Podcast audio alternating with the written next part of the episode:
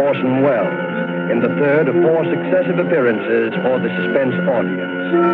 And sharing honors with Mr. Welles this evening is a lovely and distinguished Hollywood leading lady, Miss Geraldine Fitzgerald. Our play tonight is from a short story by Agatha Christie. And so with Philomel Cottage, and with the performances of Geraldine Fitzgerald as Alex Martin and of Orson Welles as her devoted husband, Gerald.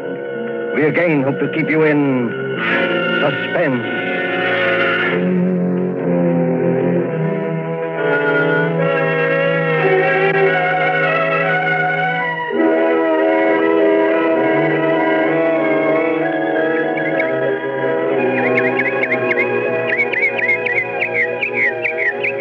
Philomel Cottage. What's that, Alex?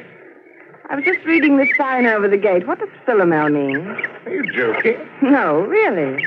Why, you little cockney. You've been here for three weeks and you still don't know. Philomel is another name for the bird that's supposed to sing only for lovers. You've been hearing it every twilight. Oh, nightingale. Of course. That sign, Philomel Cottage, is the main reason I wanted this place for us. Glad you bought it. Gerald, this was a 50-50 investment, and you know it. Hmm. Fifty-fifty, a thousand pounds from me and two from you. What else could we do? You couldn't touch any more of your capital at the time, and... Well, when you find a country cottage that combines old world charm with new world plumbing, you want to grab it. And and we did have to have the place, didn't we? Yes, we did. I've often wondered if you went a bit lonely. Lonely? With you? I mean, well, after living the city all your life, pretty much to ourselves, you know. Two miles from the nearest neighbor. From the nearest eavesdropper, you mean? Hmm. What an utterly hopeless romantic I met. well, you can't get out of it now. no. Oh, Gerald, you know what day today is? Today, it's the 13th. It's our anniversary, darling. We've known each other exactly a month. No, exactly 30 days. Oh, Gerald, really now. no, really. What is it, dear? Do you have the pain again? No. Just a little indigestion, I think.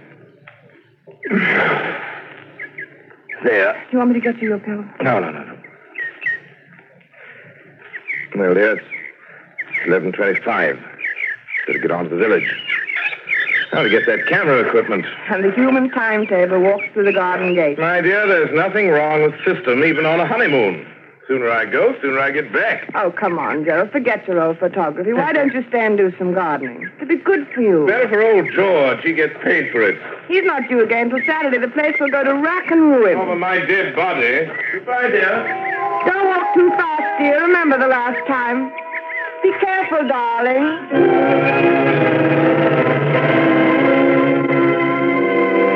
Be careful. It had just slipped out. Be careful. Alex Martin swinging there on the garden gate, smiling out a happiness across a part of England that was as remote and placid as any you'd care to find, wondered why she'd said such a ridiculous thing. If this were London, say, that would have. Hmm. London. And slowly the smile fell away. She knew then that the memory of that last week in London had never really been far from her mind. That and that last talk with Dick on the top deck of the bus crossing Trafalgar Square. She'd never seen him like that before. Gerald Martin. I tell you, Alex, the man's a perfect stranger to you. You know nothing about him. I know that I love him. How can you know in a week? You've only met him. It doesn't take everyone seven years to find out you're in love with a girl. It's meant for me, isn't it? Alex, It's no use. Alex, don't you know what it's been for me not being able to tell you? I couldn't, not with the income I had. Then I decided I couldn't wait anymore, and I was going to tell you anyway. And you know what happened? No, I'm afraid I don't. Oh, yes, you do. That money you inherited. That money from your cousin or uncle or whoever. I don't see what You that- didn't think I could ask you to marry me then, did you? You don't think I could live off your money? I'm sorry, Dick. Believe me, I am, but but it really doesn't matter now, one way or the other. Doesn't matter, does it? You can bet it matters to that Martin chap. That's what he's after. You mark my words, he's after your money. Dick, it might interest you to know that Gerald has money of his own, far more than I have. And more than I have. Maybe that's the Oh, difference. I've had enough of this. I'm getting off at the next stop. Alex, please. All right, but let me tell you something. If you think I'm going to let Gerald cut me out and not do anything about it, you're very much mistaken. I'll catch up with him, do you hear? I'll catch up with him if it's the last thing I do.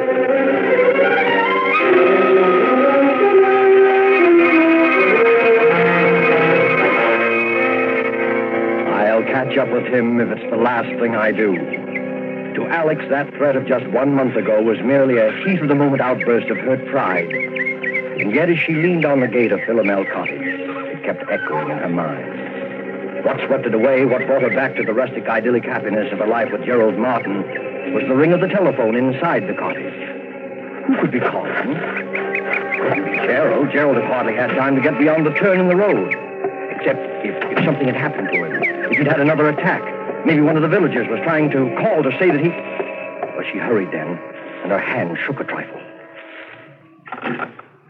Hello? Alex, this is Dick.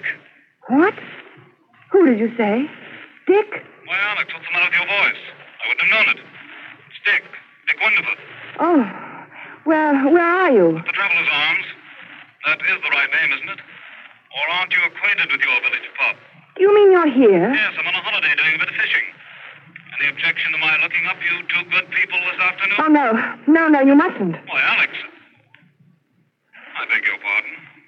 Of course, I won't bother you if you'd rather I did. I'm sorry, Dick. I, I only meant that we'd be away this afternoon. Won't you come this evening? Thanks very much, but I'll probably be away by then.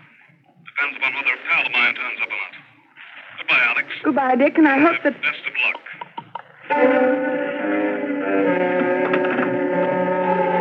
For a long moment, Alex stood quite still, the memory of Dick's threat flooding her mind. She walked across the spacious oak-beamed living room. and By the time she reached the side porch, she'd made up her mind. Much as she hated deceit, she would say nothing to Gerald of Dick's call. She stepped out into the garden, and for the second time that morning got a surprise. There, big as life, was her gardener, busily trimming the hedge. Why, George. I thought we agreed that Saturday was your day here. I thought as how you'd be surprised, Mrs. Martin. There'll be a fair over the squires on Saturday, and I says to myself, I says, Mr. and Mrs. Martin, they won't take it amiss if I comes for once on a Wednesday instead of a Saturday. no, of course not, George. then I thought, too, as I might as well see before he goes away so as to learn your wishes with the borders. Before I go away, To London tomorrow. me going to London tomorrow. Where did you hear that? Met Mr. Martin down the village yesterday. He told me you was both going away to London tomorrow. And it was uncertain when you'd be back again. I didn't. now, don't tell me you and the master is disagreeing already. Hmm? Oh, no, naturally not. The trip just, just slipped my mind. Get on with your work, George. Listen. Never could understand why anybody'd want to go up to London, though. Like Mr. Ames, what used to have this house. He went up there, not to live, mind you. Yes. And after fixing up this place like he did, with taps all over everywhere, well, you're going to take a loss, I says to him when I sees the place up for sale. Ain't everyone as will have your fed for washing themselves in every room in this house, in a manner of speaking. but George, he says to me, I'll get every penny of two thousand pounds for this house. And sure enough, he did. He got 3000 Two thousand. Some he was asking was thought job at the time. Very high figure it was thought to be. No, George. You see, I gave two, and, uh, well, it really was 3000 Yeah, you don't tell me that Mr. Ames had the face to stand up to say three thousand, brazen like in a loud voice. He didn't say it to me, he said it to my husband. I guess I'll do some spading now. The price was two thousand.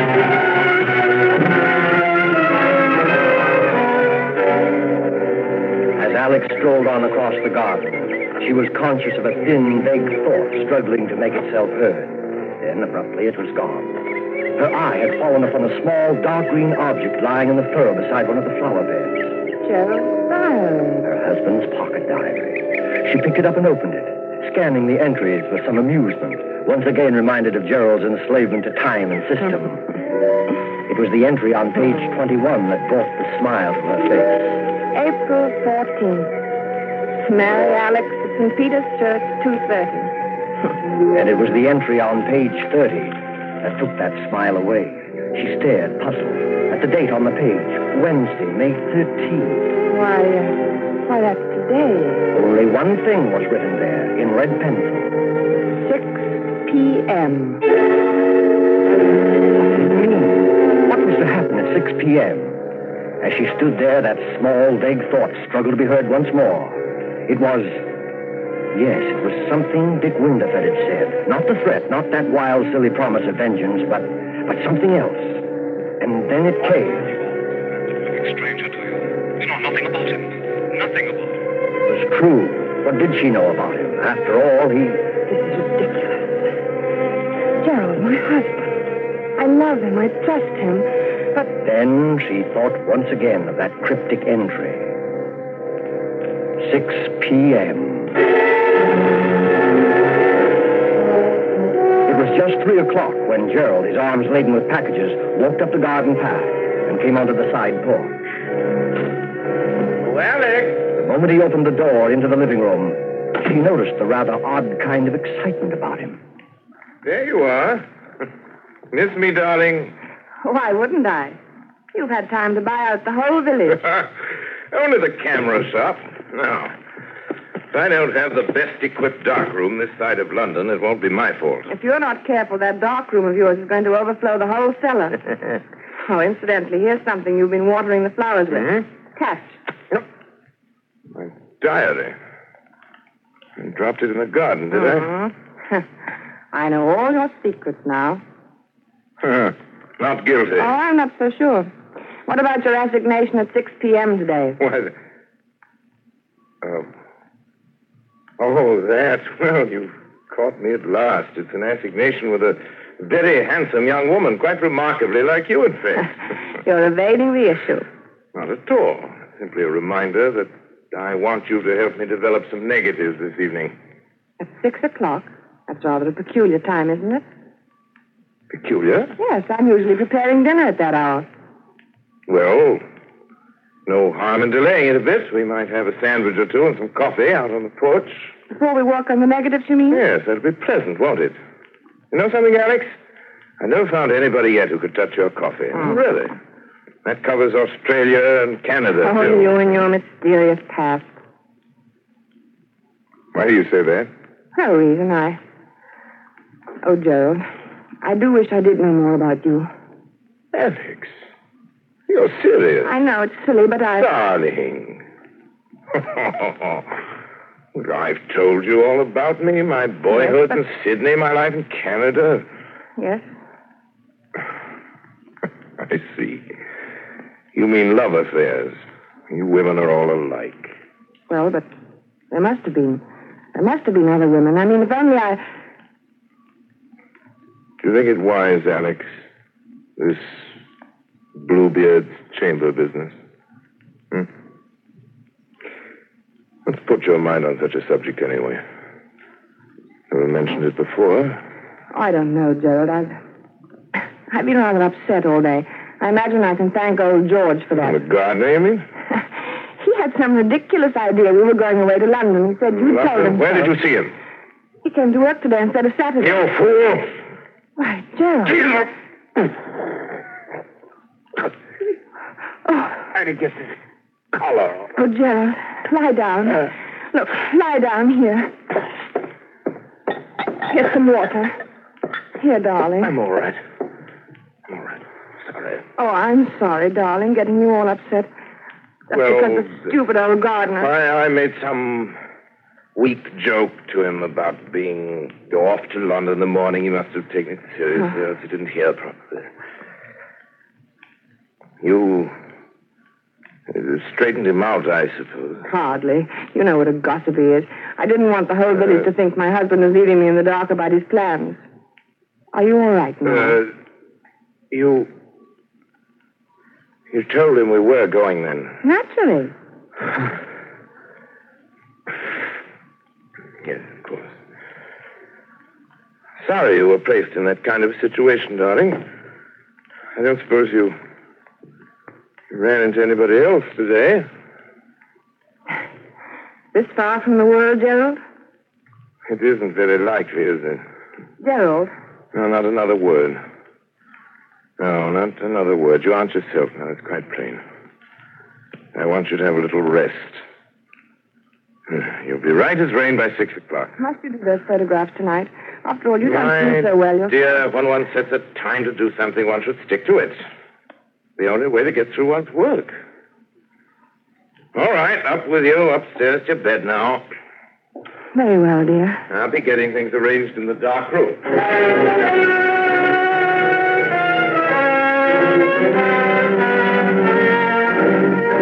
But for Alex, rest was more like a nightmare.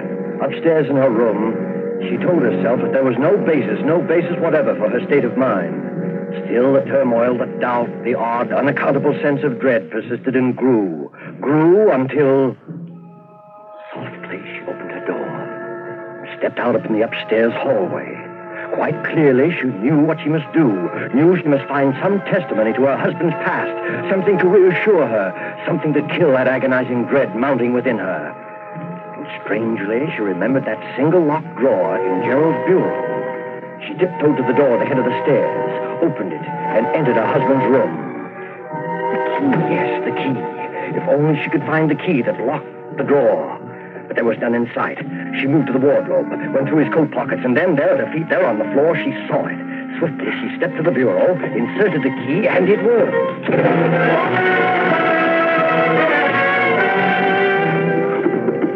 Alex Martin opened the drawer, looked down upon a small packet of letters tied with a light blue ribbon.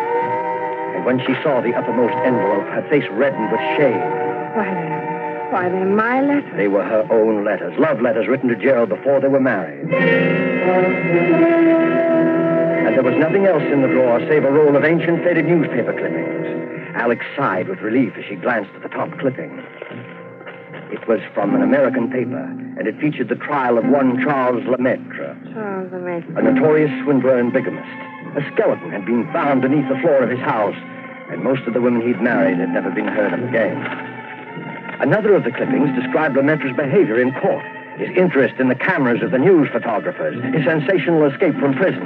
Another displayed his picture, a long, bearded, scholarly looking fellow. It reminded her of someone. But who? She couldn't tell. She glanced at the caption beneath the picture. Modern Bluebeard. Modern Bluebeard. Yes, that's what she read. Her eyes went back to the picture, and in a flash they saw the resemblance. She ran through the other clippings. Dates had been found in the man's pocket diary, dates it was contended when he had done away with his victims. He was an amateur photographer. He was from Sydney, from Canada. He was subject to heart attacks. He was, he was Gerald.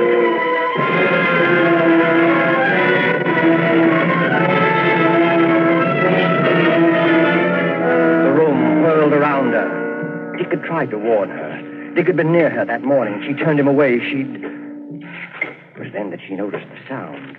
She turned toward the bright new pipe in the corner running up through the room. From below, near its base, something was striking that pipe, as though someone were.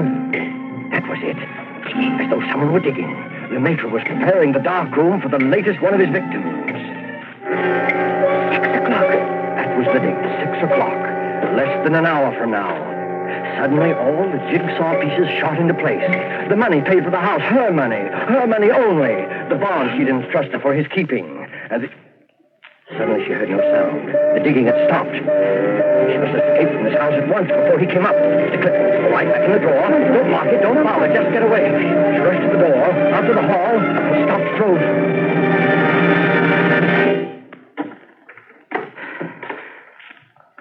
Yes, my dear? Oh, you startled me. I was just trying to find your nail file. Were you, dear? Well, that's nothing to look so guilty about now, is it? Better come on down. Getting late, you know. Gerald, I. Just have time to make the coffee and sandwiches.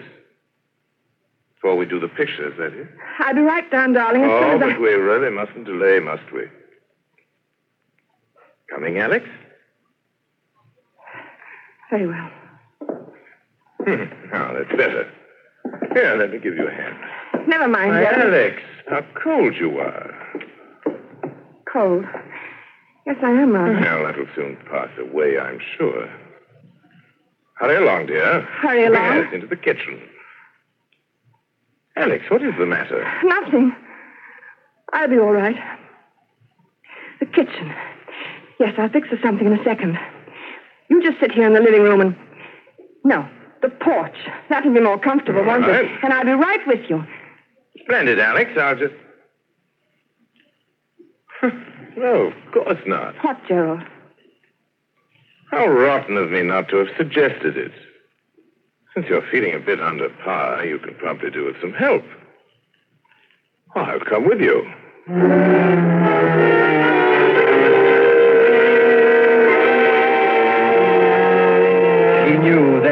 Some way, somehow, she must get word to Dick Winterford. The fact that he might be gone by now, the memory of him telling her so, she resolutely put out of her mind. There must be no more panic.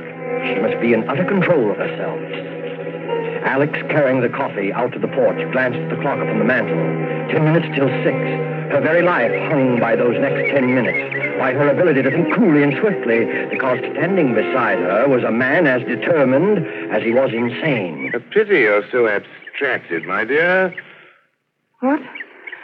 Why do you say that? Well, because you're missing the loveliest sight you're ever likely to see again. Look out beyond the garden. First soft shades of twilight. Mhm. Twilight. Over Philomel Cottage. Now, I say, Alex, you are below par. What do you mean? First time you've ever slipped on the coffee. Must have tossed in the entire canister. I'll be more careful after this. Oh, dear. That reminds Alex, where are you going? Nothing to get excited about, Gerald. I forgot to order meat for tomorrow. I'm Huh? just going to phone the butcher. The butcher this time of evening. He generally he generally stays late on Wednesdays. I'll be right back, darling. Don't shut the door, Alex. It keeps the insects out of the living room. You're not afraid I'm going to make love to the butcher, are you?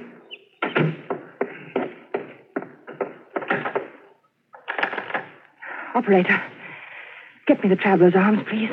Hurry. Hello? Traveler's arms? Mr. Winderford, please. Will you... What? You don't know if he's still there? Well, see, won't you? It's most important. Don't let me disturb you. Well, darling, you do. I hate anyone listening when I telephone. But I do, Gerald, truly. You're quite sure you're really calling the butcher? Why, as a matter of fact, I am not sure. What? What I mean is. What are you talking about? I'm afraid I've got the wrong person. A perfect stranger. Don't understand. Someone I know nothing about. You know nothing about, then why don't you hang up? Here, who's at the end of that wire? Let... Hello?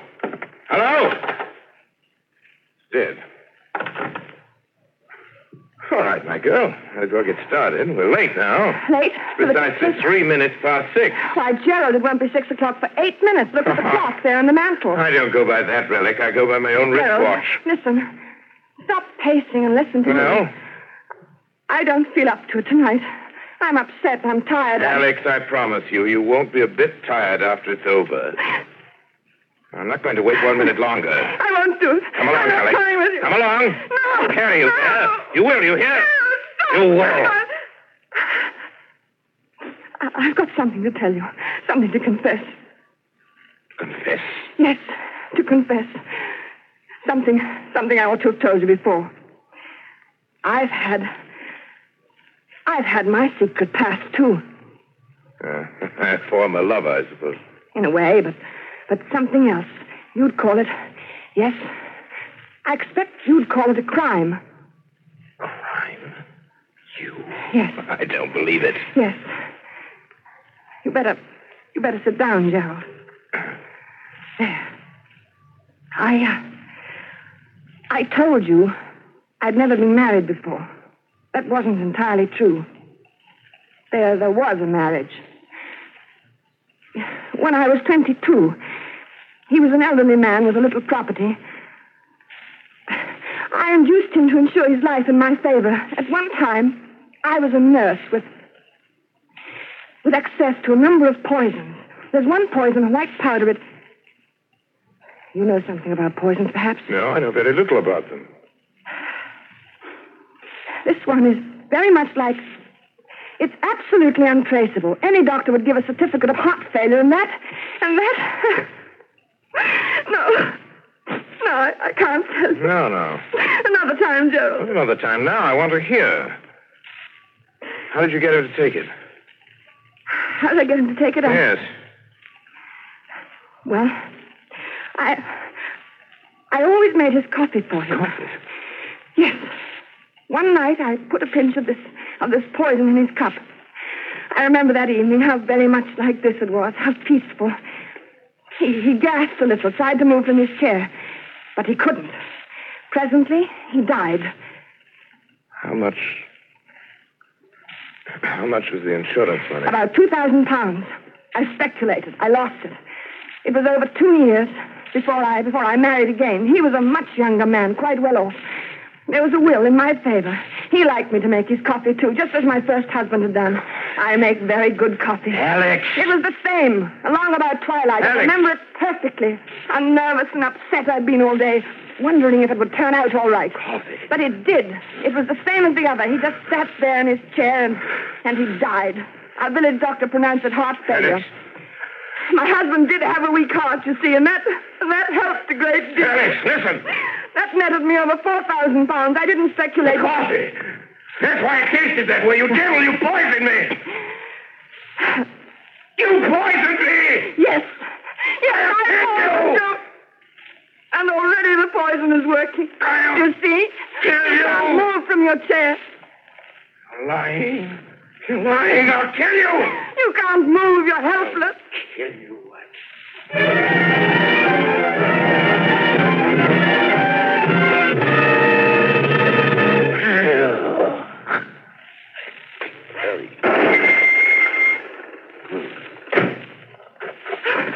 Alex, all right. Yeah. What have they done to you, Alex? Constable, go see what's been happening in that room. Right, sir? You came. You didn't hear me. Oh, you silly girl. You went to the trouble to call me up and talk about someone you knew nothing about. I I certainly knew nothing about. come. Excuse me, sir. What did you find, Constable? A man sitting in a chair. Heart trouble, it looks like, sir. And, and Yes? well, sir, he's dead. Your husband, ma'am? My. You might say a. a perfect stranger. He was just. just sitting in his chair and. and presently. he died.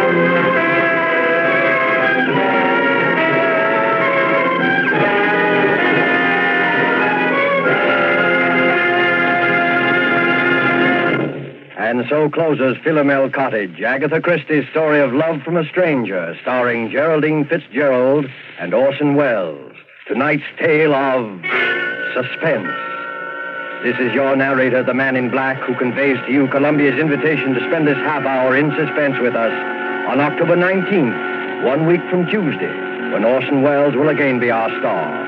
Our next broadcast in the series will be Tuesday, October 19th at 10 o'clock Eastern Wartime, 7 o'clock Pacific Wartime. The producer of Suspense is William Spier, who tonight also directed the broadcast, and who, with Wilbur Hatch and Lucien Moraweck, conductor and composer, and Harold Medford, the radio author, collaborated on tonight's Suspense.